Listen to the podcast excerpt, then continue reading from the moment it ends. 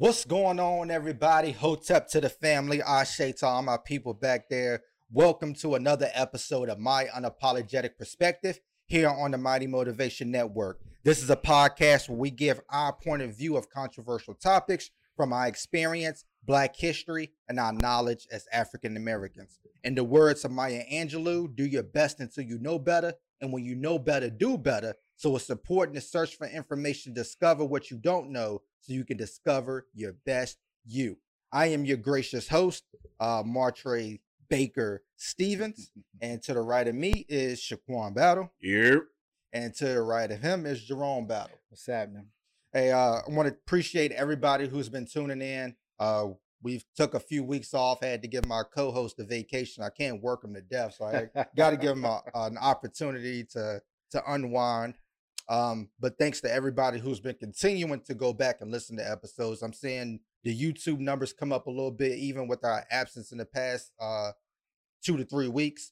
Um, but we really appreciate uh, all the support that we've been getting, all the support that um, people have been giving us, all the feedback that people have been giving us. Um, Absolutely. it's much uh, appreciated. Uh, this week we'll be dropping the unapologetic uh, clothing line. Uh, you'll see pictures on Facebook. Please, if you want to cop that merchandise, there's not even a profit. I'm not even getting a profit from this merchandise. I'm putting the exact price of how much it is to make and ship on there, and I'm not making a dollar from it. It's basically about Black history, so people can see it on a T-shirt because these are some things or some people that you may not learn about in your history books. So if we put it on merchandise, it allow people to look at it and say, "Hey, what is that? Well, who is that? Where does that come from?" Um, And I've been it's wearing great it. material too. Yeah, I've been wearing it, and people just been staring at it, and I hope they got in their car after they left the store and Google what it was, because um, that's the way we can be able to give information out of there. Um, we're gonna jump right in today. Uh, we're gonna be talking about um the appropriation of Black culture. Uh, it's a it's a huge topic, and I'm gonna lead with a quote by James Baldwin. Uh, people are trapped in history, and history is trapped in them and that's the way we get our culture. So when people ask what is black culture, you know, it is the creations, the customs, the arts, the traditions and achievements of of black people. Um, it is to be proud to represent who you are and who your ancestors were. And it and ultimately it's it's a lifestyle that we live. Absolutely. So um I'll pose that question to you. What is black culture to you? What does that mean to you, you guys? A way of living. Um, something that that was embedded in us. This wasn't something that we learned. We didn't watch MTV or BET to learn this. It's it's in our DNA. That's what black culture is.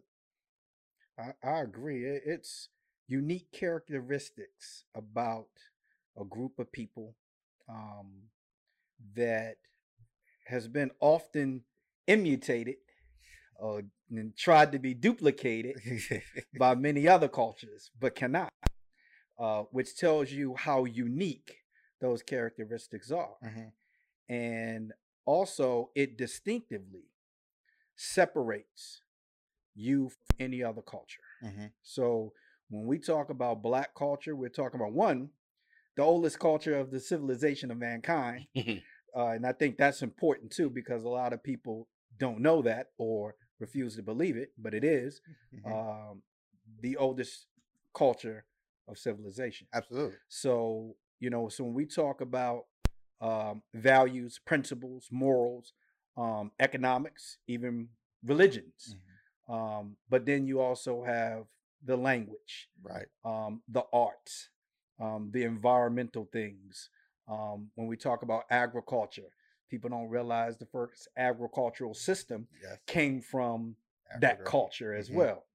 Um, so to to to put it plainly, it not only, as you said, not only tells you the history of your heritage, but it also uniquely defines who you are and ultimately what you do and how you do it. Mhm. Um, and hopefully helps define you as who you're going to be in the future. Mhm. The, the other thing I would add is um, the constant change in Mhm. black culture. Uh, the constant of repeat of a cycle, but it's different when it comes back. Mhm. There's, there's always an extra spin to it, Right. you know, even to come back. We're gonna get to that in a little bit. But when you look at black culture, it is it's constantly, um, as you said, being emulated. But as for as black parents, I know we try to make our you always talk about it, making your kids feel proud Mhm. of that that heritage, being That's right. proud of, of that culture. And living in America is not always the ideal way to live because in professionalism in um, American society, a lot of our culture isn't accepted Absolutely. on, on a professional level. That's right. Um, even you talk about the way we talk, you talk about the way that we dress, you talk about the way that we uh the way that we live, the way that we express our art. It's not right. always the it's always it's the popular thing, but it's not professionally accepted That's right. among That's right. along um and we- we're gonna get to that in a little bit. But um when you think about black culture, um one of the founding principles in black culture is some people call it religion or some people just call it a belief in, in God. That's right. No, you no Mhm. matter no matter where you go on the African continent, no matter where you you look in the African American community, God is always the essential um the essential piece or the essential root of that of that black of that black community Right. and you know the major on the majority of scale of African Americans believe that there is a higher power um, higher than us. And the most people who maybe don't believe is because of the manipulation of the religions that that made them question um, the ideologies or the doctrines that's been put in place. But most, for the most part, most people believe in the higher power. Mhm. The discrepancy is what we call it. Mhm. You know, some people call it Jesus, some people call it Allah, Right. some people call right. it uh, Ra, some people call it Odulamare, some people call it Delegba. Um, whatever the case may be, we we realize that there's something higher than Mhm. ourselves. I remember you told us that. That's right. I don't care what you believe in, just believe in that there's something higher than than, Absolutely. than yourself. Absolutely. Um, And what and something that makes you better. Ab- ab- absolutely. Absolutely. And ultimately that's what that's what religion is supposed to do mhm, is something has to hold you accountable for doing the right thing, Right. right? That has to be a either or, right? Yeah. So either you do this or that. And the only way you can do that is you have to have a doctrine of mhm. saying what's going to happen if you don't do this. Otherwise, why would you be a good person? Right. Right. What's the benefit of being a good person? right. uh, there has to be some consequences for those that are not genuinely good people. Right. And again, most people follow the pillars, they follow the commandments, or you follow the laws of Ma'at, whatever the case may be. That's you right. follow some type of principle set in place within that that that structure, which comes out of Africa, which comes in everyday living, which comes in um into African American rooted, and we brought those same concepts, um, even with Christianity placed into um black people from slavery, they still never lost their ancestral roots That's to the original uh the original spirituality structure of the lifestyle that they live to. If you don't believe me, go into a Southern Baptist church. It's not going to look like a white Southern Baptist church if you go into a black Southern Baptist church. Um uh Pentecostal church. It's not going to look, you know, um James Baldwin said one of the most segregated places is Sunday at high noon because the white and the black churches are so different Mhm. not just in its fundamental beliefs, but how they express those fundamental Absolutely. beliefs. Um, the second one is is family structure. Um, in Africa, most tribes or cultures are raised by the village. The, the term "it takes a village to raise a Mhm. child" comes right out of their African thought. That's right. Because you know you have the mom, the dads, the aunts, the uncles, the grandparents, and even the cousins living all in proximity, or even living together in the same household. That's right. Um, I never looked at it that way. Right. So if you look at the European European family concept, they mostly deal with the immediate family. And if you look at your workplace, in, in your workplace, if you look at the um, the protocols of bereavement, it's probably going to say that you can get a certain amount of bereavement if your immediate family Mhm. passes away, which is your mom, your dad, your kids, your grandparents. But when you deal with the black family, Mhm. aunts and uncles and cousins are just as important as that immediate family. Absolutely. We consider that immediate family. absolutely. You know, it says so it hurts the black community in the workplace because if our aunt and uncle died, I don't get days off.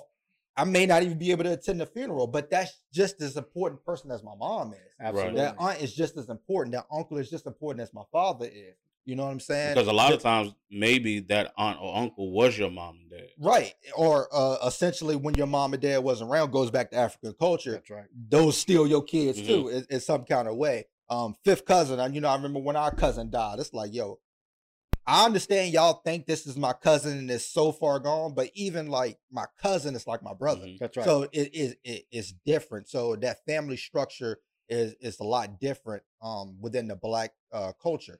Um, of course, the elder is the most respected. Usually, the grandparents, the aunt, the great aunts, the great uncles. Um, family reunions come from slavery. Um, right after slavery ends, there were so many family members sold that they reconvened after slavery, and this tradition was passed on. That even, especially after the Great Migration, for the people who move north, even if you move north, make your way back down south for this particular That's right. occasion, as we still see today. Um, any thoughts on the family structure? Yeah, I, I, think that the, the most in, one of the most important parts about culture and tradition, if you want to look at it from that perspective, is not just the culture and tradition themselves, but also the the the incumbents of someone passing it along. Yes. And I, I think that's because otherwise, which we're going to get into a little bit later on, you become part of that council, counseling that that that culture right. that that you don't want to be a part of because if you don't teach the past if you don't teach the history if you don't teach the tradition if you don't teach the culture it will get lost Mhm. Yeah. and ultimately that has been put upon us by america for many many years Mhm. and trying to counsel our culture Right. if you think about slavery, and you think about where we talked about this on many podcasts before, they want black Americans to be put in a certain place in history. Mhm. And they want that to be the narrative throughout. Mhm. We were slaves, we were subordinates, we weren't equal, um, we had little value. Mhm. Um, those are those are the, the components that put us in a box in history. Yeah. That was a part of counseling our culture. So Mhm. I think it's important that we continue to talk about history, like Mhm. we're doing this podcast, but as well as the African culture, Black culture, um, so that it continues. Otherwise, you lose those things. Right. And and ultimately they tried to make black people afraid of their own culture. That's So right. when you look at uh, religion, says you need to practice this religion because your religion is demonic. That's So right. like you know, it, it your the way that you think is is not a way that you're supposed to think. Don't practice any of that African mumbo jumbo. That's right. You need to learn to speak English, English. right? So we can understand you and be able to understand what it is that you're trying to do or whatever it is that you're trying to say. Because it's better for you. Right, better for you, but it, we know it was a you. form of control. Exactly. So and that's what they would tell want- you. It's better right. for you. You want Right. to, you want to, you want to stay in some type of control. But that was another way uh, of culture is, of course, our language. You know, in Africa alone, there are over fifteen hundred languages. You know, you could travel 10, 10 minutes to the next village, and they speak a totally different language than the, than the, than another village.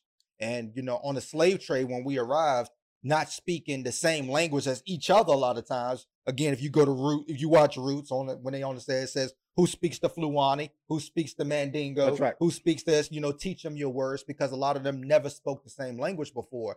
So Africans began to speak some sort of Spanish because of, you know, Spanish Spanish territory, Obviously, French, because of French. Territory, and That's right. English because of English territory.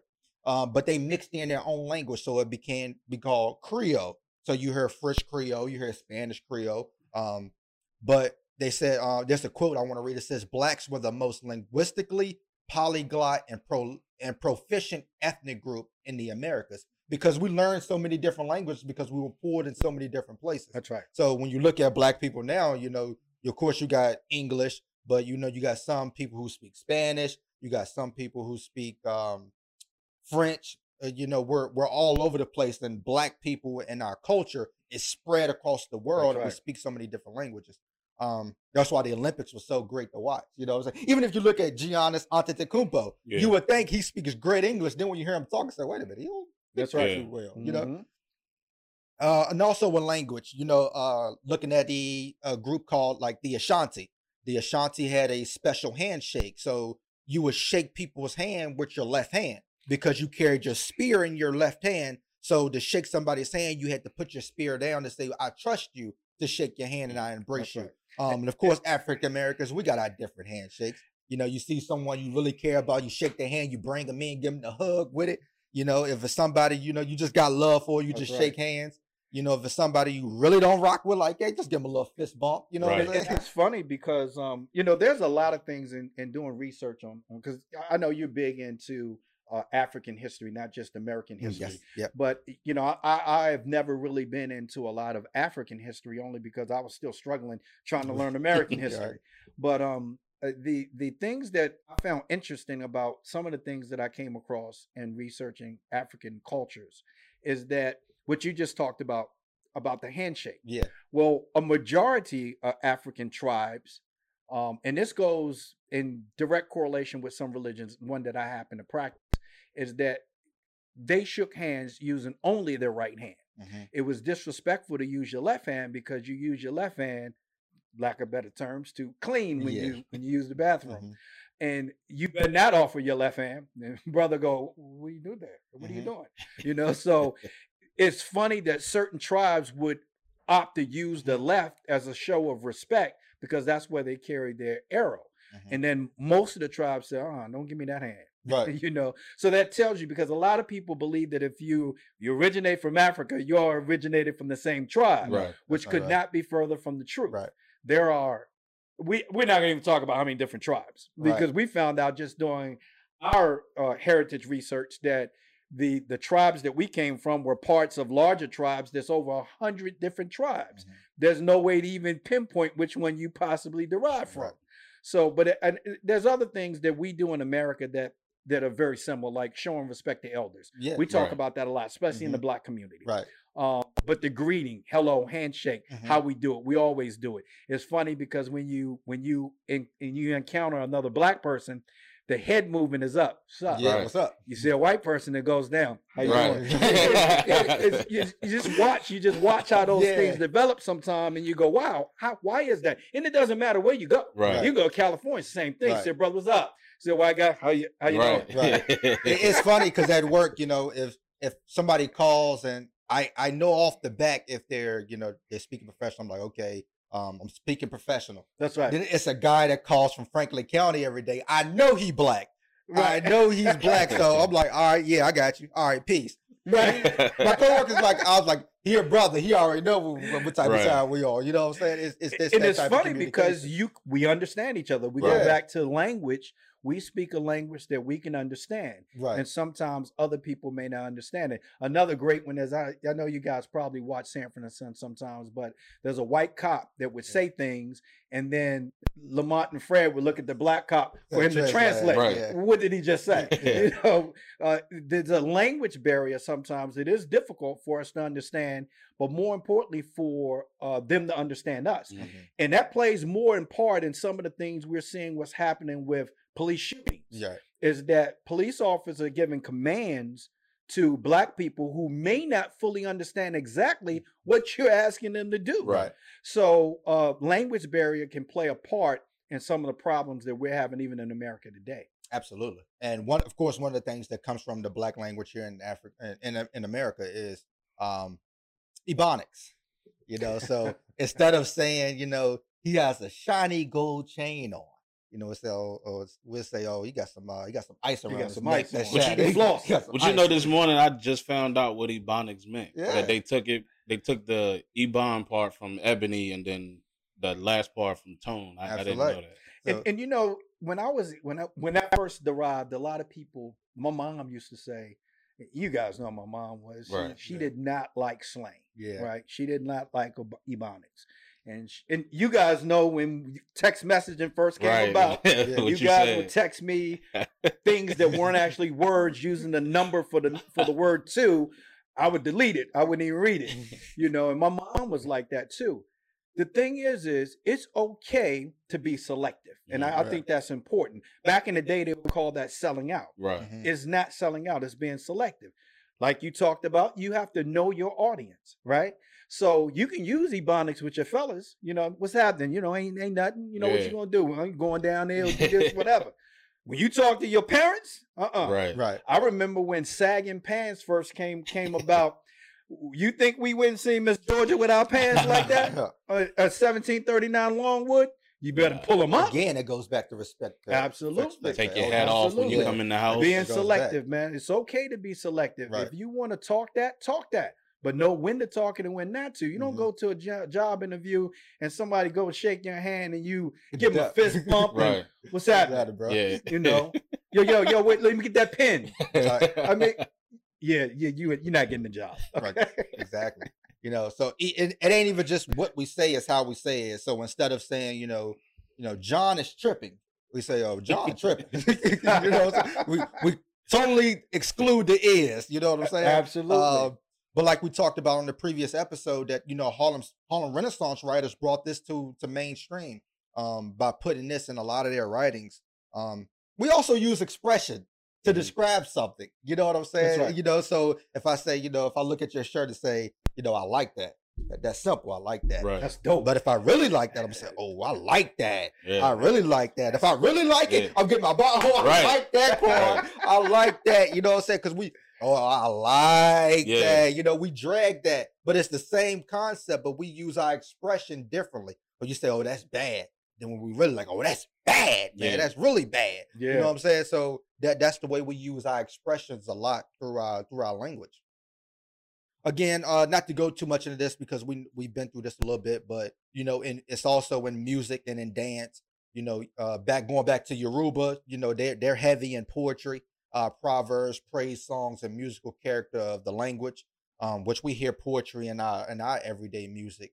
Um, from Africa to the plantations, music and dance has always been a, a form of an expression that we brought, whether it's in despair, religious, or celebration. We're gonna use music and dance. So for the That's people who say, you know, why y'all always dancing and singing, that's, a part of do. black culture. Right. That's That's black do. culture. That's the way that we. That's the way that we rock. Um, and you know, as we start to see, you know, especially in the fifties with the the growing of rock and roll, is when we start to see a lot of um white culture begin to take our music and our dance and and, and repackaging it and, and selling it back to the audience. But you see, uh, back in back in the days, you know, when somebody got a job or you know, because when they was less fortunate or they got you know a, a amount of money that they've never seen before, the first thing they would do is somebody would say, "Cut the music on and let's dance." Yeah, that's. It's that's how we celebrate. It's a celebration. Um, Mhm. another one y'all know which I'm big on is, is the hair. You Mhm. know, hair played a significant role in the culture of uh, African civilizations. It symbolized one's family background, social status, spirituality, tribe, and even marital status. Mhm. Um, hair is a prominent social activity in Africa. So if you're doing somebody's hair, you only let somebody do your hair if you trust them, Right. because you're going to have a conversation while they're doing your hair, Right. which we still see in, Right, in, right. in the Right. African American culture. You know, barbershop is the most socializing place for the for the black man, and the beauty salon is the most socializing place for the black woman. Um, And you hair, hair's been brought to the forefront in the last few weeks as Absolutely. they're trying to pass laws to not cancel culture Mhm. regarding black people's hair in the workplace. right, Um, because as you know, in certain certain uh, workplaces, uh, they don't want people to have braids or afros, me, Well, I'm, I'm them. That's why I wear mine short. which is obviously a a di- direct discrimination against blacks. is. because whites can't generally braid their hair the way that blacks do, Right. and obviously they can't wear afros. So it's directly discriminatory against against blacks. And there's been laws submitted to try to change that. Um, because obviously we say this before um, on many podcasts before, we didn't play a part in the rulemaking. no, we did not. See, so when we talk about professionalism and what's accepted and what's not accepted, we didn't have we didn't have a place at that table. Let's just be real. Professionalism is white culture. It's ab- European absolutely, culture. absolutely. It, it professionalism is black people converting to white culture That's so you can be white. That's considered professionalism. That's right. They have uh, whites have one thing that they have to be concerned with when it comes to workplace and appearance, and that's tattoos. Mhm. Um, they don't have that problem with hair.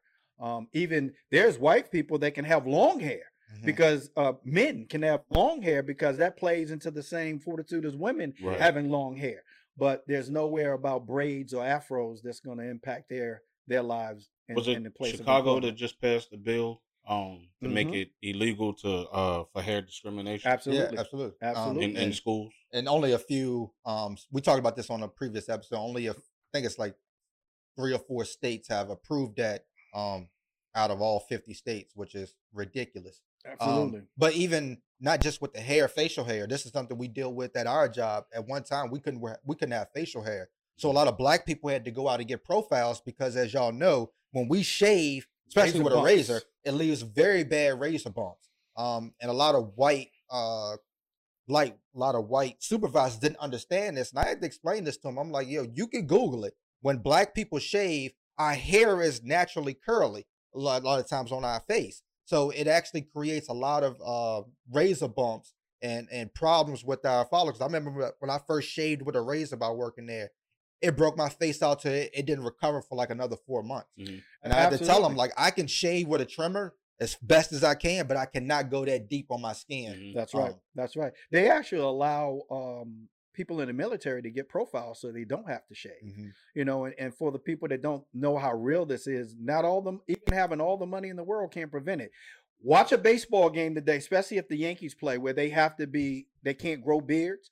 Watch these players, black players is making a lot of money. Watch, look at Aroldis Chapman's face. Yep. Yeah, I mean, this dude making like a hundred thousand dollars a pitch. yeah. Check his face out. You know, he has to shave. It's gonna leave those razor bumps. So even all the money in the world can't stop it from happening. There's nothing you can do. you know? Yeah, I, I had to get a profile for work to to keep mine Absolutely. because even when I get a haircut and I don't shave it down and um they may take it down to you know a chin strap or whatever Mhm. razor bumps. And a Yep. lot again, corporate America will not understand that until they understand African American culture and um African American phenotypes or or genotypes or whatever the case may be. Um, but again, we talk about the hated braid, the braided styles, the dreadlocks. Um, a lot of dreadlocks in Africa are warlike, um, warlike hairstyles. So if you go to war, a lot of people begin to braid their hair. Um, but again, we talked we talked about the the workplace is one of the most controversial places for black natural hairstyles. Mhm. Uh, also, hair wraps is also common in, in in Africa, as we know. But here in America, we created our own little hair wraps, uh, do rags, and bandanas, right. baseball caps turned the wrong way. So uh, we we still incorporate a lot of African culture within um, within our society that comes from where we come from. Like as James Baldwin said, history is trapped in us. You know, we we look at uh, Africa as the motherland. We look at it as our, our roots, and you're starting to see a lot of people come out and begin to wear things and do things that comes directly out of there, um, out of Africa. Absolutely. One of the other things that I found when I basically it was like these 19 things regarding tradition that you should know if you actually go visit um Africa. It's things that they tell you don't do, like when you don't point. They don't they don't like pointing with your index You finger. don't point. You don't ask them to uh, bring something down that you're not going to buy. A- a- Yeah. Absolutely. And if you tell somebody to come here, you typically turn the palms up and, and Yeah. do like this. They don't palms up. There's a no no palms down. Yeah, come here. You know. So it's little things like that. But it was three things in specific that I thought was interesting, um, because we talk about black people being uh, the most resilient uh, people on on the planet. But flexibility, using flexibility is important in African tradition. Being able to adapt to any situation, Mhm. um, any anything that's thrown at you that you may not have thought or expected to happen, but being flexible to be able to deal with it. Hold that thought real second. We're gonna take a quick commercial break. Okay. We'll be right back. And we are back. Go to YouTube, type in the Mighty Motivation Network, hit the subscribe button, catch up on all your latest episodes. Go to Facebook, uh, type in my unapologetic perspective. We've been getting like two to three likes a day on that Facebook page um, from complete strangers. So if you people that listen to this and we know you, uh, please go hit that like button and uh, follow that page. Absolutely. Uh, Dan, go back right back into what you were talking about. Yeah, we're talking about uh, three things that I found out that I thought was important when I was doing some um, African culture research. Is that uh, using flexibility? We talk about um, blacks being the most resilient people in the world, and uh, directly related to how we overcome so much, um, especially when you you talk about slavery. Um, but flexibility is important in that African culture. Being able to accept and navigate in situations that you may not have expected Mm-hmm. going into. Um, the other one is not displaying anger or frustration or impatience in public. Mm. Uh, and it's so funny because even my mom, I remember you go somewhere with your parents and you act up in the store, your mother would say, Wait till I get you home. Right. I ain't gonna bash your head in in the Yeah, store, yeah, even yeah. though she did one time. But uh, wait till I get you home. And then the third one is positive communication. Mhm. Um, always Africans always like to be positive in their communication. Mhm. Um, even I read one excerpt where it talked about even in times of of war, they would say uh, it's going to be a good war Mhm. because at the end we're going to achieve what we want to achieve. They didn't talk about how many people were going to possibly die. They would just say we think it's going to be a good war because we're going to end up achieving what we want and it's going to benefit us and the people we're at war with. Mhm. So it's kind of that unification um, but the positivity of the communication regarding war was important. So positivity is always important. Mhm. So if you ever go to Africa, don't take that negative attitude with you. Leave that at the door. Ashe, Ashe, Ashe. Um, another play, another way we um showcase our culture is through fashion. Um, I'll let you touch on this in a second. Let me get a few things out because I uh, I'm gonna I want you to talk about this for a minute. Um, but of course with the Maasai, uh, their colorful clothing um is cloth called uh shuka, um, which comes in a range of symbolic colors: red to protect from wild animals, orange for friendship, um, and blue for hospitality.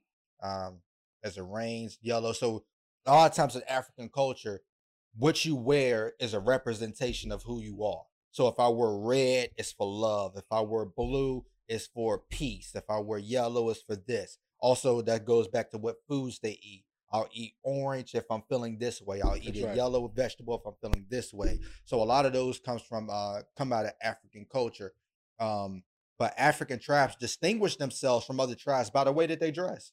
Um, right. we still do this. Well, we norm we used to do this. I I asked my little cousin, do they still do this? But y'all know back in the day, you could tell whether a person was from New York or if they was from Florida, or if they was from LA, because New York wore the Tims and you know uh certain clothing, and then you know you go to the Cali, they wearing the the Chuck Taylors. That's right. You know, you go to Atlanta, they wearing the Filas. So you know, back then, but I, I think now it's more of a mix. Don't really don't know where people from by the way they dress anymore That's right. because it's all it's all um together. But you know, you go back to the twenties with us in fashion. You know, the zoot suits worn by jazz musicians That's during the right. Harlem Renaissance. You can go to the seventies with the the afro, the black leather jacket, the black sunglasses, the black is beautiful movement. Mhm. Also, when they wore dashikis hard, um, when they wore the turtlenecks with the gold chain, um, go to the 80s hip hop era, you know, that's when the sneakers become important. Uh, colorful clothes that you've seen people like um, people like Fresh Prince wearing, you know, big That's hoop right. earrings like Queen Latifah. Um, in the 90s, you got matching colors from top to bottom, you know, everything had to match, you know, tracksuits. And then in the 2000s, of course, you had the super big clothes with the jerseys, the hat backwards, two headbands, all a bunch, a lot of crazy stuff. But black people, that's what we do. You know, we like to experiment with our expression. Mhm. Talk about fashion for me. Uh, a lot of times, but with black people, when it comes to fashion, we are the the the Indian that goes across the hill and say, "Nah, it's a lot of them over there." Uh, we we the we the first to do things.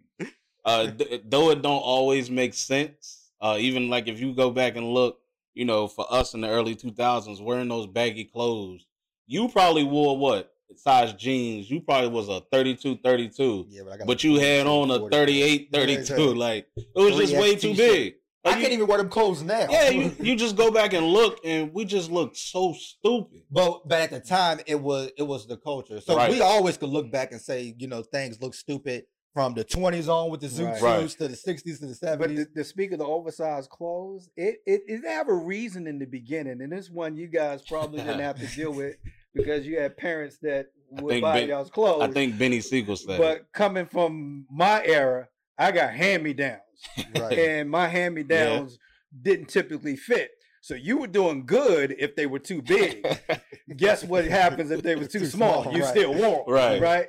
So I was fortunate that my brother's clothes were bigger than my clothes. so when I wore them, they were back. yeah. Right. So it became popular.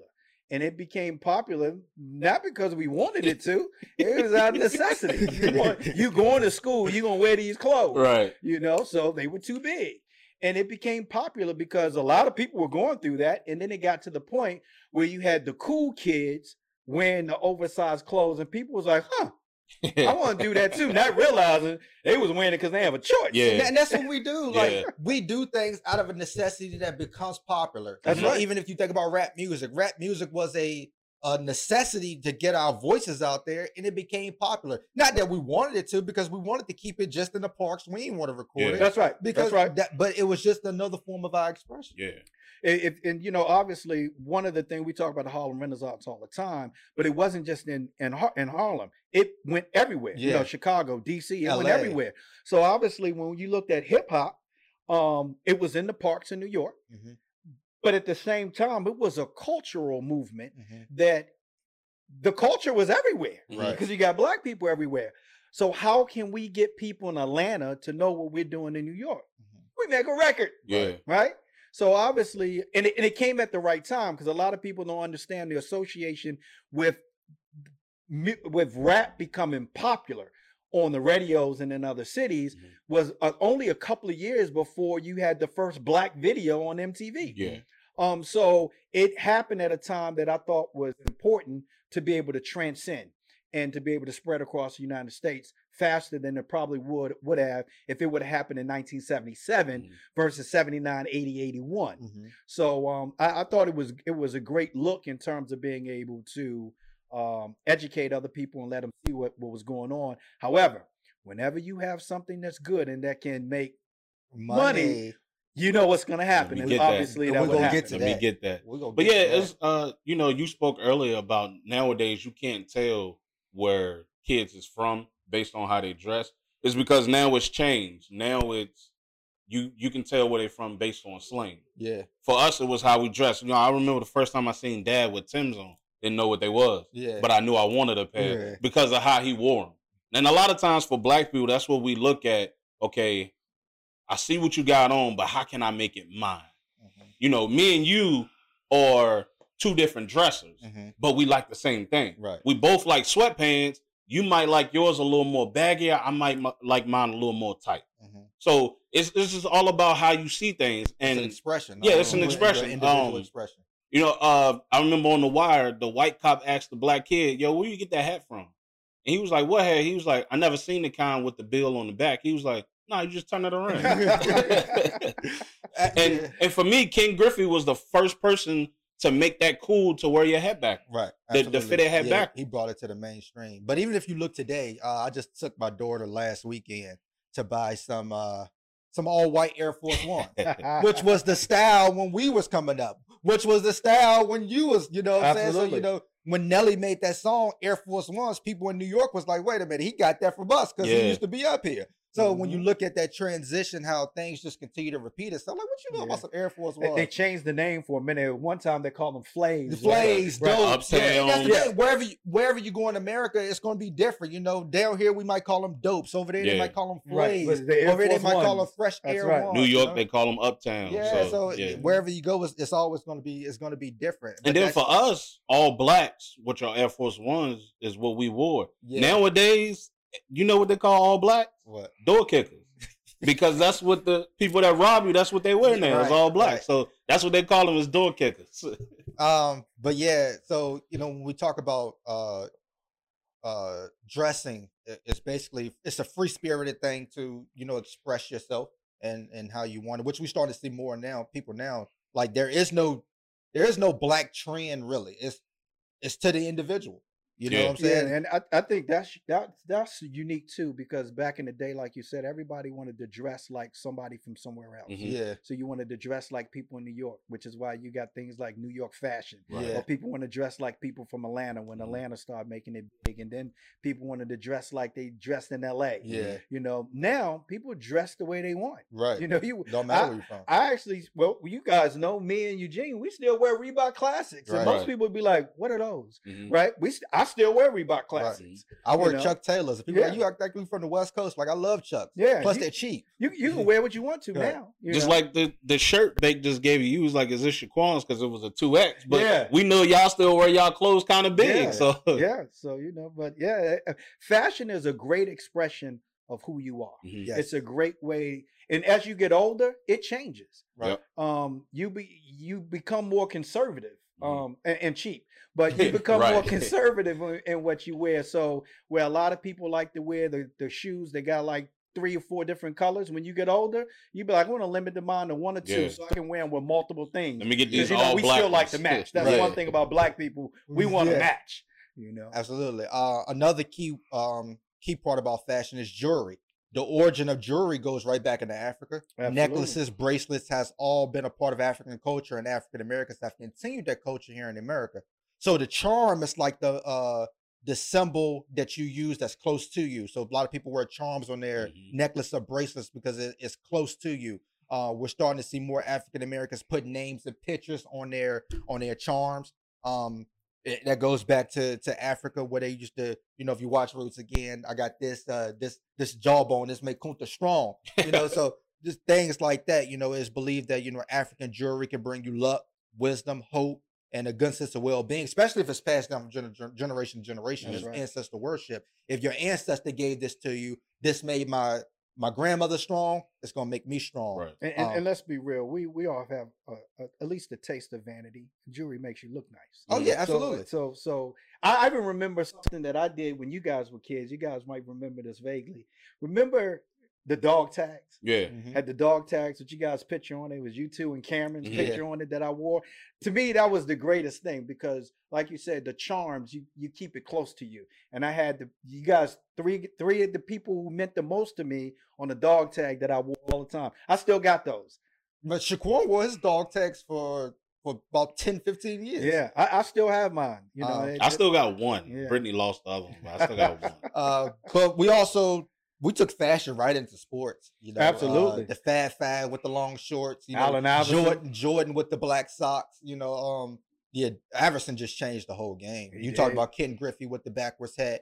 Um, but yeah, we we took we take fashion, we take our culture wherever we go. And we can't do. forget Deion Sanders. Oh Yeah. yeah, Football. Deion, uh, forget Deion. football. Um, but I believe a lot of brands have made a killing off just seeing what black people, black people style. Mhm. Okay, let's just uh, and they just sat back and looked at black people what they're wearing and created the merchandise and just sat back and watched millions of dollars be um in sales. You like let's just take for instance, if Kanye West was to wear a tie dye shirt today, and there's going to be a hundred companies that go create tie dye shirts that's going to be on the market next week because they they said, okay, this is what African Americans are going to be wearing. You know, Nike's going to have a tie dye Nike shirt within the same color as the Jordans that they're going to release. Mhm. We see that they're going to create content catering to African American style in the current day. Like we're starting to see the the change in um as we talk about the retro look coming back now. My daughter likes the retro shirts that's coming out with the cars on it with the pastel colors. That's Mhm. right. We're starting to see that come back out. But who braided who brings it back out? That's right. rappers. That's rappers. You know what I'm saying? and not and not not just not just companies because uh Kanye just dropped the Gap jacket that he wore um when he previewed his music and it sold out in two minutes. You So know, I'm waiting for them to come back out with what the starter jackets, the NBA joint. They, they're coming. They're gonna come? And- and for those that still have theirs from back in the day, Right. hold on to it. Yeah, Keep it in the closet, stay in shape, sort of fit. yeah. but but that but I. I will say you don't uh you don't get credit for that nowadays. No. Like the older guys that was you know back then when Jordans came out on Fridays you had to leave school. A lot of those guys still got those Jordans and they be like, man, y'all. Nah, the kids don't want to hear that. If you ain't buying it right now, then I don't want to sit on your feet. uh, another way is of course through food. So uh, soul food is Soul big food. for for African Americans in this culture. A lot of it comes from the fact that during slavery, um, we were given small rations of food, and when we would take those small rations of food and create a bigger meal. Um, so the phrase of turning nothing into something comes right out of the African American culture when That's it comes right. to food We so dope. for man. rationing food. Uh, but yeah, if you ain't had no good soul food, man, I'm I'm I'm I'm vegan, but man, ain't nothing like some good soul food. It, it's funny because whenever you celebrate something, that's the first thing people want to do. You graduate, let's go eat. That's Your the lit. birthday, you want to go out to eat. You know what I mean? You got a new job, let's go out to eat. You paying since you got Right, a new Right. job. right, and and uh, for a lot of people who don't understand African culture, a lot of African cultures only eat meat after a sacrifice. So after after they sacrifice an angle, uh, uh, um, an animal for a um a lifestyle sacrifice or honorary celebration, um, they'll sacrifice a chicken or a goat or something like that, and that is the only time that they they actually eat meat. Any other time is strictly like a vegetarian or a vegetable type of diet. Um, Yeah, I, I didn't get that part. that that that part ain't a part of Uh, y'all like that? Yeah, y'all like that, do y'all? nah, nah, nah, nah.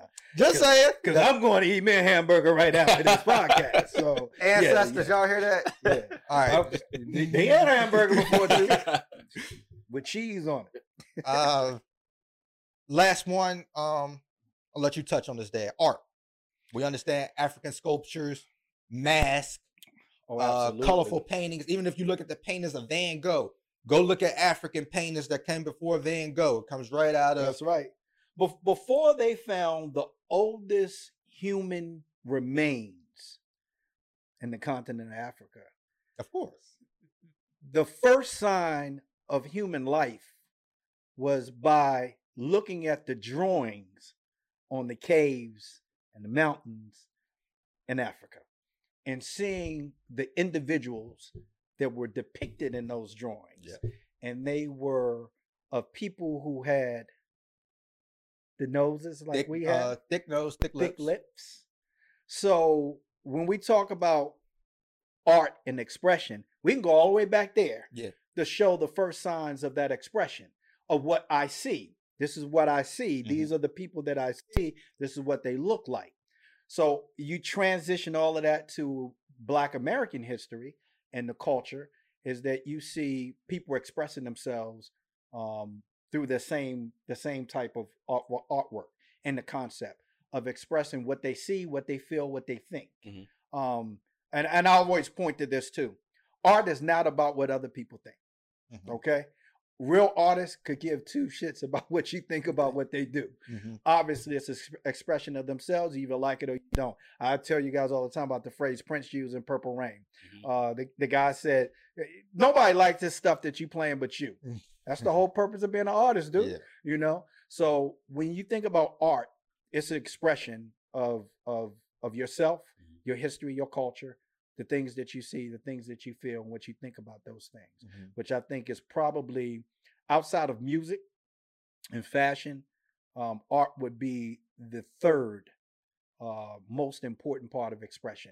Obviously, your voice, and I I think the voice is going to supersede anything else because you don't have to be able to sing to express yourself. You don't have to be able to wear expensive clothes or different clothes to express yourself, and you don't have to be artistic to express yourself. You just need to express yourself. Yeah. Mhm. So having the voice is always going to be number one. mhm. I got a question for you when it comes to um, art. I know for me, for my art, whenever I'm because I got a lot of art that I just don't show people. I Mhm. just do uh, for fun. But I notice what a lot of times with my art, when I get done and I look at it, and it's like, okay, I have this one distinct thing that I keep doing on all of my uh That's right. Oh, yeah.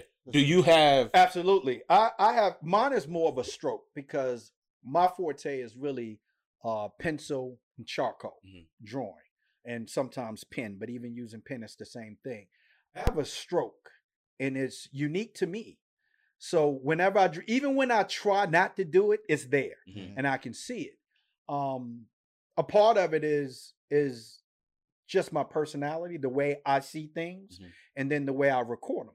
And it's like a hand, it's like handwriting. Mhm. Um, I can't get away from it. So what I've done is I try to get a, stop trying to get away from it, and I try to perfect it. So everybody everybody has any artistic ability whatsoever go through it even drummers you listen to the different drum beats uh uh the, the way that they did their cadence when they play the drums a lot of that is unique to the individual Mhm. you usually can't change it Mhm. the only thing you can do is try to perfect it and build on it you know and it singers i can listen to the radio today and when a donell jones song come on i know it's him. And by the way he has a new song out and i listened i was like that's donell jones. And Donell- sure enough, Donell it was donell jones.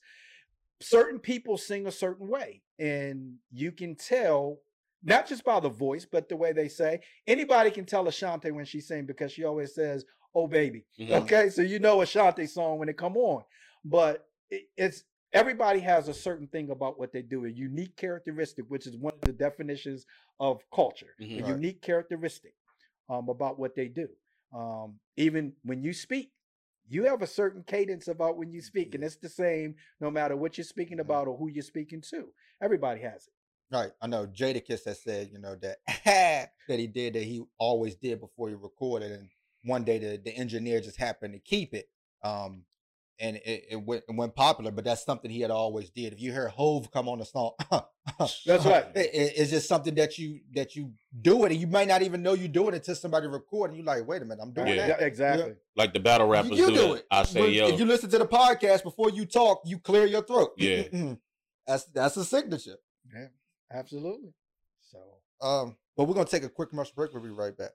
And we are back. Again, go to YouTube, type in the Mighty Motivation Network, hit the subscribe button, go to Facebook, type in my unapologetic perspective, and hit the like button. Um, we're gonna continue on. Uh Pops was talking about something off air, but we made him we're gonna make him say it on air. So go right ahead. yeah we, we were talking about um signatures and things that about us that we may think is a is a flaw and it's really a unique characteristic that's not a flaw um but that's embedded in us we talked about on past podcasts by um some of the things sins of our of our ancestors have been put on us Mhm. and one of those, the biggest one, the biggest lie that was ever told outside of our real existence in in, in, in American history is that black is ugly. Um, black is the devil. Mhm. Uh, you guys, it, it was told that blacks were ugly. Um, they came from the devil. Um, whatever, anything derogatory to make you feel bad about yourself. You got a big nose, you got big lips. Um, however, as time went on, if you listen to the music and you read the writings in the early Renaissance age, from the 30s to the 40s to the 50s, all the way up to when you get the 60s and you have songs like I'm Black and I'm Proud, um, that was Black American, Black America taking that information that's been embedded in us and saying, that's not true. Mhm. We're going to develop a narrative so we can feel good about who we are Yeah. black is beautiful in the 60s and 70s you hear you heard that a lot black is beautiful muhammad ali would say black is beautiful Mhm. um, james brown i'm black and i'm proud um, to take away that that sinister of information that we have gotten prior to that about us being black and ugly Mhm. so when we talk about unique characteristics about ourselves that people other people may think is ugly and i'll even do use a personal account for myself. When i was younger my teeth started becoming crooked. Couldn't afford we couldn't afford braces. I didn't feel bad about it to the point that even though i can afford braces now i don't want them Mhm. my gap is signature. Mhm. that's a part of my characteristic. I'm okay with it. Mhm. I don't care if other people may think, well, you would look better if you had straight teeth. Mhm. Yeah, I wouldn't mind talking to you if your breath didn't stink. okay. But at the end of the day, this is something that I choose to look at myself and go, I'm okay with it. Yeah. It's a unique characteristic. It makes me different than anybody else. So everybody else can have straight teeth. Guess what? Jerome's in the house with the crooked ones. I'm all right with it, you know. So I, I think that what what you have to establish is you have to own characteristics about yourself, and if it's things that you truly do not like about yourself, change them. Mhm. But if it's something that you think is a flaw, but it may not be a flaw, you just think of that because of what other people may think, then you build on it. Mhm. Right. Absolutely. So why did we just talk about all of this? Why did we even get to this point? What was the point of talking about black culture? Um, we're gonna talk about a current event that just happened. Now, I, I care less about the current event, but I want to talk about the premise and the the totality of of what developed of this current event and how it happens all the time. There's a guy by the name of Shaun King who has a platform um, on Twitter, and he also is a blog writer who became an activist, a prominent activist, a, a popular activist, especially after the Mike Brown uh, police shooting. Um, but he built his platform um, to a very high level, speaking out against uh, racial injustice. Um, he looks and claims to be biracial, but uh, back in 2015, black people did some digging and made accusations that his parents were both white. Um, but King continued to be an activist and a voice for the black community, even though he is attacked by other black platforms to say, do not trust this guy um, because he isn't black. But recently, uh, I think it was about a month ago, he be- got in the news again for it says uh, he was recently questioned by the African American community after his family moved into a 842,000 five bedroom, four bed, four bathroom um, home with a backyard and a view of the lake. Uh, the black community thinks that he robbed them, um, especially because he's been asking and receiving uh, donations. But he claims that his wife purchased the the property. Um, his daughter went on to you know defend them and said that they actually had to move because so many people had the address now that basically were harassing him. Now, I can care less about Shaun King. I brought up this story because I wanted to address why black people do not trust outsiders with our culture. Now, with Shaun King's case, if y'all want to talk about that briefly, um, I'll give y'all the floor to talk about. I, I, I do specifically about one thing. Well, actually, a couple things. But first, his claim is is that the guy who's listed on his birth certificate is not his biological dad, who's Mhm. white. Mhm. That his and the reason he didn't go public early about all the information, one, he didn't find out about it till later in life, even Mhm. though there was always questions, and he never asked the tough questions because how many people want to go to their mom and dad and go, "Who's my real dad?" Yeah, I mean, how many people gonna have that conversation? Right. But he found out that his mom had some relationships on the side Mhm. that was embarrassing to her for him to talk about, which obviously would make it embarrassing for him to talk about. uh-huh. But his dad is actually a black person okay, which and if you look at his high school this is the thing that blows my mind and i'll, I'll just say this i don't care nobody really cares what other people identify you as being Mhm. Mhm.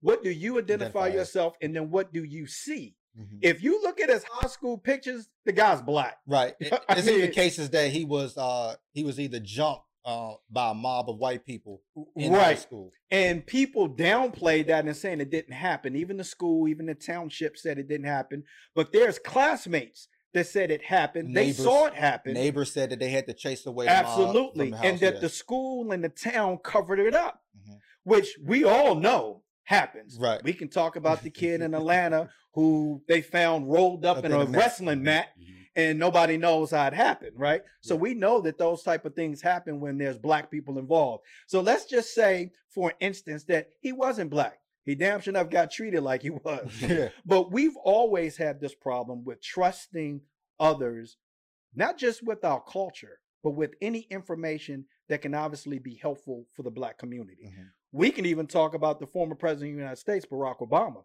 where you had people actually saying he's half black and half white, which makes it acceptable for him to be the president of the United States. Right. But what would happen if he was all black? Right. Would it? None of us are all black. Nobody's all white. Right. So at the end of the day, we're all mixed. We're all mixed with something. We're all Right. mixed with something. So for Shaun King to be persecuted, one by white America, is expected because he's black. Mhm. Okay, so that shouldn't surprise anybody. Mhm. But what should surprise us and what should infuriate us is what you're talking about is why are we persecuting him? Mhm. Okay, he bought a house. I don't care if he bought it. I Mhm. don't care what money he bought it. Here's the here's the objective. That's an example that you can do it too. Mhm. You want to buy a house big enough to hold the whole community that mm-hmm. oversees the lake? Do it. Mhm. Do what it takes to be able to do it legally. Do it. Right. Mm-hmm. Do what it takes to be able to acquire those things instead of saying he did something wrong and he used black people. you ain't going down to Kentucky Fried Chicken complaining to them people about using us, right? Yeah. You you mm-hmm. calling up Pepsi Cola and say, you know what, you had us in commercials for many years. Yeah. I want some reparations for that. We we're not doing that. That's a very good point. Why are we not doing that?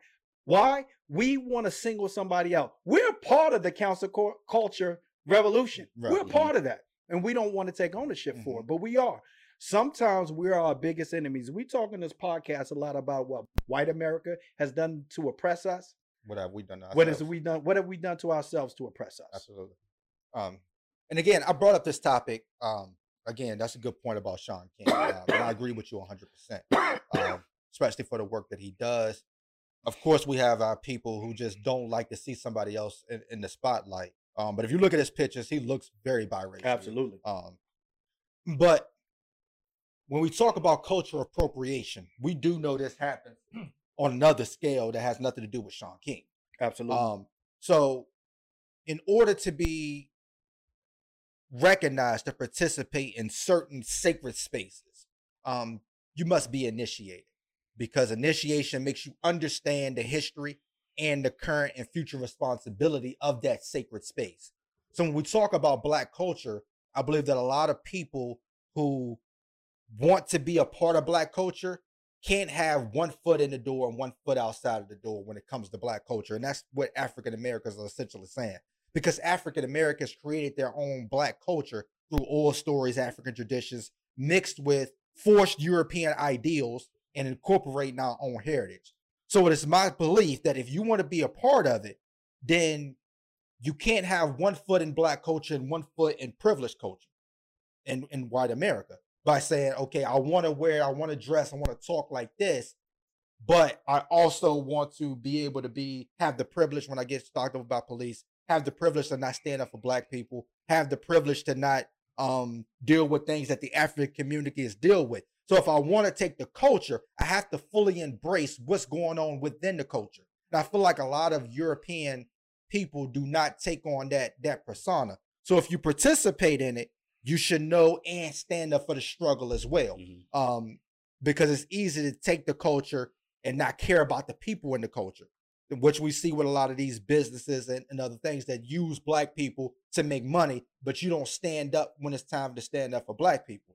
Um, and it seems oddly popular for non-black people to pick out their favorable attributes of black culture without receiving the same backlash as black people for acknowledging it. Mhm. So the same backlash that black women get for the way that they dress, white women who dress like black women do not get that same get that same type of treatment. That's right. So you saying you know you dress because sex sells, but when you see a white per, white woman dressed the same way as the black woman, it's not it's not frowned upon because you can have it both ways if you're not from the culture, but you can take um from the culture of, of whatever the case may be. Um, and we know that again that some workspaces don't protect black people when it comes to this. But uh another uh, a key person that that did this um that pe- black people claim that did this is Iggy Azalea. Mhm. You know, she was signed by T.I. as a rapper, a white rapper. He wanted that white rapper to come in and he and from his understanding, she fully embraced the black culture, fully knew the history of black culture, identified with the black culture. But you know, T.I. said, you know, he he dropped her when she told him that she did, she wanted to do something else. She wanted to start catering to the white people. And she forgot about the black culture that accepted her, made her popular, brought her in millions of dollars. Um, and that's something that we see all together. Eminem had a record that said he knew that he was, you know, uh, appropriating black culture. Mhm. But when you look at Eminem, Eminem came up with black rappers. He came in up through the ciphers. He brought in people like D12. You know, he brought up rappers um uh that were African American within the culture. So even though Eminem is white, he still fully embraced a lot of the black culture and actually made ways for people to monetize off that black culture. The, I think the line you were talking about is uh, to do music so selfishly and use it to get wealth. Absolutely. So, you know, there's people like Vlad. Uh, I don't, I don't even know why black people still do interviews with Vlad. Um, knowing the vulture he is. Right. People like the Kardashians that do black stuff that get away with it, but if another black woman was to do it, it would be a totally different Mhm. story. Um, but there was a case where um, TikTok, TikTok has become a the one of the biggest platforms today.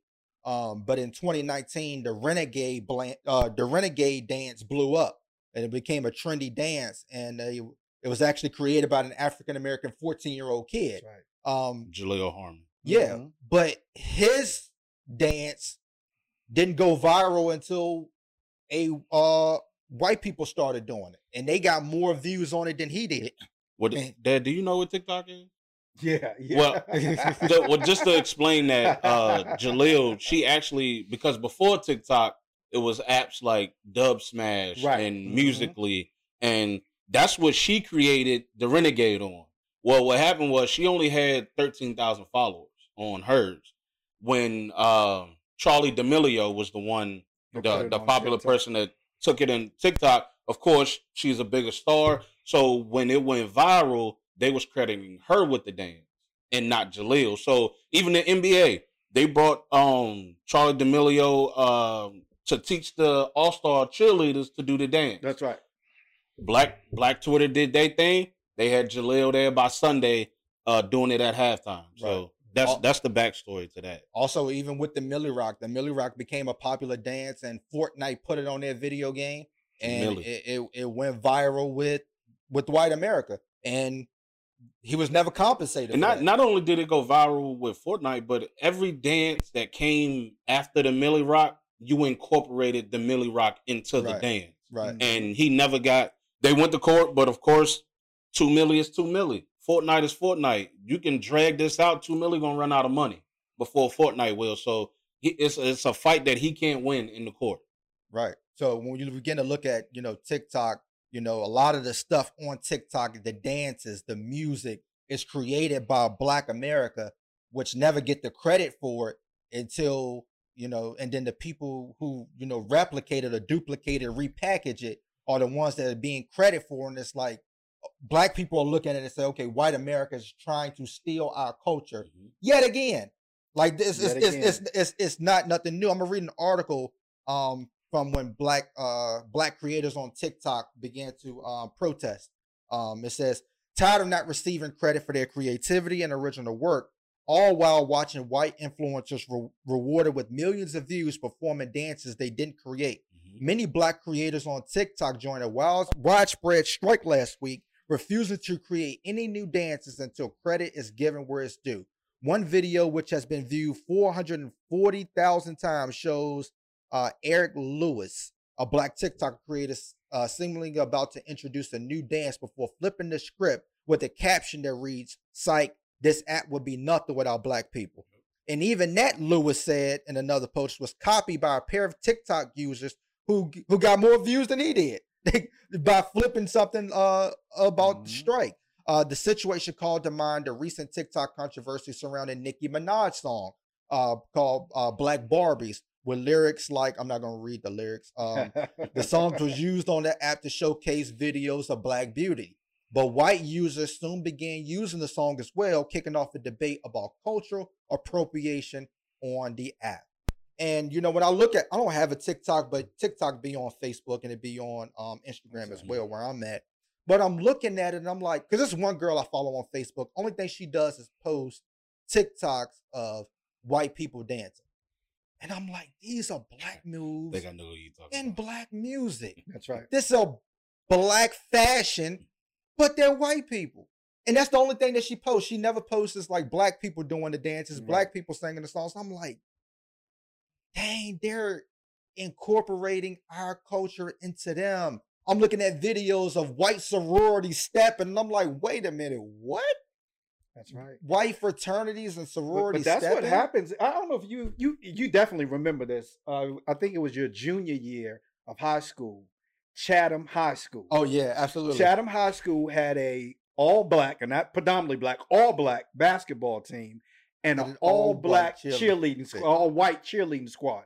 And those cheerleaders knocked it out the park to the point where even the Liberty cheerleaders was like, we're not going to even perform. We just going to watch them. Right. Here's the problem. we play a part in that. hmm We play a part in that. We have become so creative that, as Eddie Murphy would say, yeah, that joke, you can have that one for free, right? Mhm. Because I can create more, so you can have that one for free. We are so creative that we're starting to just give away our creativity and the results of it. hmm But now the results of it is money. Where before it was just Just a giving dance away, or a song or a lyric or whatever. Now it's money Mm-hmm. involved. Let's stop giving it away. Mhm. Stop creating TikTok videos of your dance moves and put it in a different platform to where you can patent the dance move or whatever or the title of the dance so that nobody else can take it and you can make money from it. From an artist perspective, and I'm uh, this is a personal account. There's an artist, and I'm not going to use the name, that somebody presented this artist with an opportunity to wear to wear clothing from a new clothing line because they were getting ready to shoot not one but two new videos, and the black artist refused. hmm So this person then went to a white artist who sings R&B and presented them with the same deal. They took it. The clothing line has went through the roof. hmm So part of the problem is is that we don't help each other. Right. We don't help ourselves, first of all, and then we don't help each other. We're always looking to blame and complain rather than do what it takes to get what we really want. Right. So when you post something on TikTok, what's your purpose? hmm Is your purpose is I dance, I like dancing, I want people to see what I do? Or is it I dance, I would like to be paid for what I do? If it is, then address it that way. hmm Advertise it that way, go about it the right way so you can get your money Mhm. right? So you have to think about what it is. What do I want to achieve, even if it's just a simple post? hmm What is it do I want to achieve? I- I'm trying to achieve by making this post. We don't do that, hmm and then we complain when somebody takes our idea. Do something about it so they can't take your idea. I, I seen a uh, a post that said that uh, cultures are made for other people to demonstrate it. Do you guys feel like it's wrong for people to think that black culture is now American culture, not African American culture? Black people in America creating the culture is American culture. I I don't I don't think it's wrong for other cultures uh, or other people to demonstrate or display that culture. I, I don't if they can. and Mhm. if they can do it accurately, I, I, I don't have a problem with it. I mean, you think about what we try to demonstrate, uh, and I'll, I'll use Lionel Richie as a great example, who just got inducted into the Country Hall of Fame. Mhm. All right, uh, probably could be country western straight up, Mhm. the way that he he has his twang when he sings. We don't ridicule him for representing a culture that that's probably not ours. All right, but, do you think that's different? Because again, going back, we understand that African Americans created the country genre, but we also understand that through slavery, we were forced the ideals of taking on somebody else's um, culture and heritage. So it's not like that we we refused to agree. We were forced into this thing. But for white people who wanted to strip black people of their culture, um, predominantly to control them, for us to step outside of the box to create our own, for to not to be monetized on, Right. to If, not to if be they done- do it properly, I mean, because the culture is there for anybody to take. right, Right. We can own it, but other people can borrow it. right, right, Yeah. And, and I don't I don't right. see it being wrong in them doing that. Now, I understand what you're saying, but if they're gonna make money off of it, I, I get that. Right. So for example, there I seen a YouTube video of a uh it was a redneck rapping dissing black people. So you take rap music that's created by black people, the culture of it, the the way the music video is shot, the way that the people are dressed in the music video, but you're dissing black people. That has nothing to do with the culture. That's Right. just straight discrimination. Right. Okay. you know what I'm saying? That has nothing. You could do an R&B song and have the same effect. Mhm, You country music. I mean, if you listen to it, some of that can be that way. mhm. Um, so I don't think that has anything to do with the culture. Yes, it could be in a in a sense where black people are going to listen to it Right. because they're using the culture. So now they're going to listen to it because how many people? I don't know a lot of black people that's looking listening to hard rock and roll. Mhm. Mhm. So if they have some lyrics that may be racist or whatever, we're not going to know about it unless somebody posts it on Facebook or Right. TikTok or whatever. We're not going to know about it. So by them using the culture, we may know about it because they're using the culture. But outside of that, that's just straight discrimination or racism. Right. And it's know. almost like we can't have nothing to ourselves, right? E- even even if you think of nigga, we took the word nigger, turned it to nigga, and embraced each other as brothers with it. That's right. But now you can see two white people calling each other nigga. Yep. And it's like, dang, we can't even have that word to ourselves. the, the, the things we have to ourselves are things we don't want, which is the uh, unfair treatment of black people in America. Right. Right. We got that all to ourselves, Jack. I I, mean, think, we share uh, it with, with with Mexicans, but we we pretty much got that all to ourselves. But to, to go back to our earlier point that, that you made that I agree with is we do it to ourselves. But I think sometimes when we creating, like if Bates said in his um sit down here and do a video, I've done it. I've done a video where I was I recorded it and I spoke from my heart and it kind of went viral. Didn't mean for it to do it. I just sat down, spoke what was on my heart. Mhm. These kids, they say they hear the song, oh, let me make a dance to it, post it, not not thinking I might could get paid for this. Right. That's number one. We're not thinking like that. And number two is no one to tell me, hey, take that down because you could get paid for that. That's right. Well, a- it- it a uh, happens. Instagram video went viral last week of a girl in Philly. She put it was an Instagram live video. It went viral. It got on her page. It got to 400 million views before they deleted it. So she had to take the YouTube video of somebody else screen recording the video to post it back on her page. The person that didn't create the video now everybody's going to that person's page to listen to the video. That's always going to happen. I mean, and it- happens to every race, not just black people. I mean, Right. obviously, we Native talk about we talk about stealing lyrics yeah. and music. That happens. That's been happening forever. That's going Mhm. to continue to happen. Um, you can't necessarily stop that, especially when you're going to post it in an open forum. Mhm. It's going to always happen. That's why you have some artists. You'll hear them say, "I'm in the studio," but they won't tell you what they're doing or who they're working with Yeah. because somebody's going to steal it. Yeah. You know, so nobody's gonna play a track for somebody to hear on a phone conversation Mhm. because somebody's probably recording it.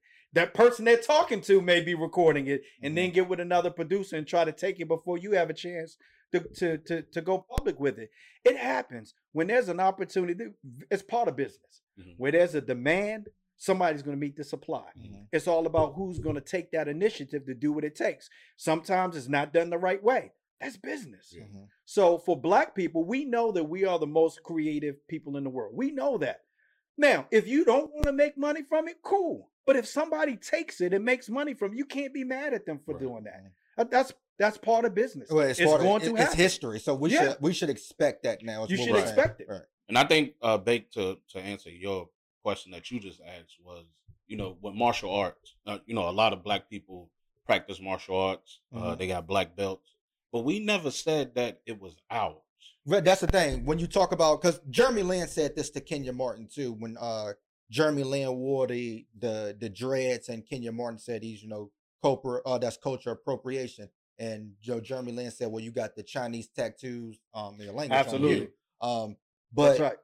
the difference is you know when you talk about kung fu is that we always you learn from somebody that that come from that culture. So you fully are embracing that culture there's not a black martial artist out here that's doing their thing by themselves and not embracing Right. the the asian culture Right. That's so right. when you talk about uh culture appropriation when it comes to black people it's almost like black people didn't have anything to do with it Yeah. you That's know what i'm saying Like, when you, you, did look it at on you're your like, own. like okay there's a lot of things that are being recycled like wait a minute you know black people came up with that Mhm. Take, remember when the video went viral do the harlem shake Yeah. And everybody was just dancing around. People was like oh let's do the harlem shake dance. I'm like wait a minute. The harlem shake dance was back in the Yeah. in the 90s early 2000s you know what i'm saying? That's that was already something incorporated by black people. But when you don't give black people the credit i think that's where we're mad at is because we already have to adjust to european language. Mhm. we are especially in the workplace. We already have to to adjust to european education. We already have to adjust to the european workplace and when we're dancing when we're writing when we're rapping when we're dressing it's like okay now i can be me until somebody else say i can be you too Mhm. and do the same But thing. you know, this goes back to something we've been saying on previous podcasts, even when we talk about the Black History curriculum in, in, in schools, is that we're relying on the same folks who oppressed and deprived of those those components in the past to somehow do it correctly Do now, it right. Do it, right? yeah, It's not going to happen. Not. So when you so 20 years from now, when there was a dance that became popular by a white person, but it was actually created by a black person, it's going to take conversations like this. It's going to take people doing their research like we do Yeah. to get that information. That's not going to change. Yeah. It's not. We can even talk about the moonwalk where people assume Michael Jackson was the first one to do it. Now, even though it was a black person who did it originally, Yeah, it was so not Michael him. Jackson. Right. But you're not going to know that if you don't do the research, Mhm. right? Because you're leaving it up to the same folks that have misled us for the last 400 plus Mhm. years Right. to fix that. Right. It's not going to happen. Absolutely. It's our job to keep the culture alive and the creation of it and the display of it. That's our job. Mhm. You know, I always tell we go to restaurants sometimes and you take your tray and you start cleaning it up and whoa, whoa, whoa, whoa, what, you doing? If you do that, then the person that's responsible for doing that won't have a job. Right. So if everybody do what they're supposed to do, we wouldn't be having this podcast. Right? Well, end on that note. Thank y'all for tuning in. We love y'all. Peace.